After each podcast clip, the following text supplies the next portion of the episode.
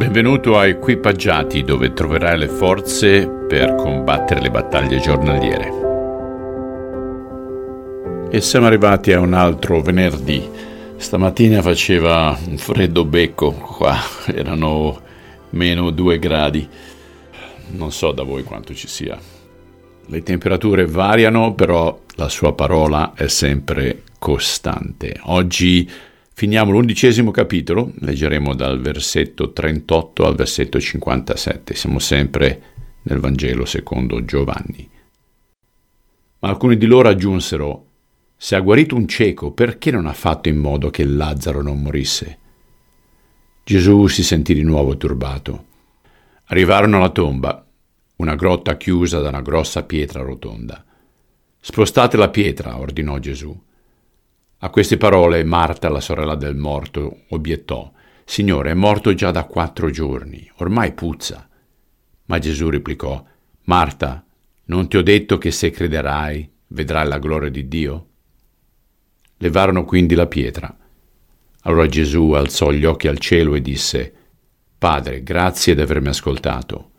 Tu mi ascolti sempre, lo so ma l'ho detto per tutte le persone qui presenti, perché credano che sei stato tu a mandarmi. Poi gridò, Lazzaro, vieni fuori. E Lazzaro uscì, tutto fasciato, con la fascia coperta da un sudario. Gesù disse loro, toglieteli le bende e lasciatelo andare. A questo miracolo, molti giudei che avevano seguito Maria credettero in lui, altri invece andarono dai farisei a riferire l'accaduto. Allora i capi sacerdoti e i farisei si riunirono a consiglio per discutere la situazione. Che facciamo? si chiedevano. Quest'uomo fa molti miracoli. Se lo lasciamo fare, tutta la popolazione lo seguirà. Allora l'esercito romano verrà a sterminarci e a occupare il nostro paese. Uno di loro, Caifa, quell'anno in carica di sommo sacerdote, disse: Stupidi idioti, che sia lui solo a morire per tutti. Perché mai dovrebbe finire in rovina tutta la nazione? La profezia che Gesù doveva morire per tutti venne pronunciata da Caifa in veste di sommo sacerdote. Ciò che disse fu per ispirazione, non frutto di una sua personale riflessione. Così fu predetto che la morte di Gesù non sarebbe stata soltanto a favore di Israele, ma di tutti i figli di Dio sparsi nel mondo.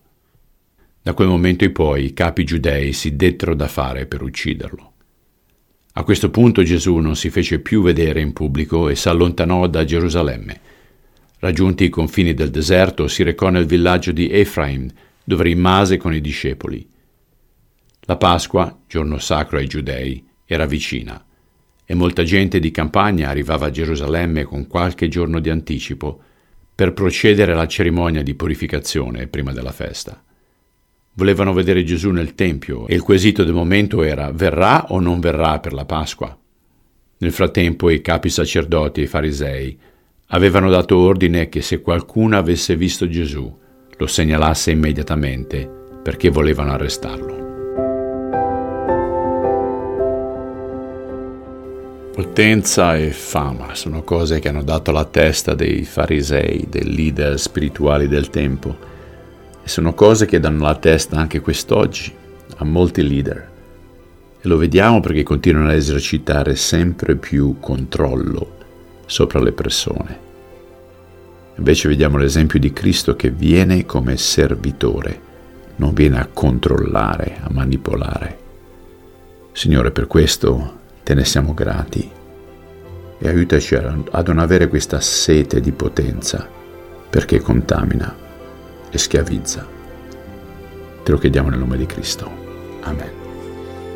Carissimi, un altro weekend innanzi a noi. Il tempo vola e siamo quasi, siamo quasi a dicembre, siamo quasi alla fine dell'anno. È stato bello stare con voi tutto questo tempo e ci sentiamo lunedì. Ciao.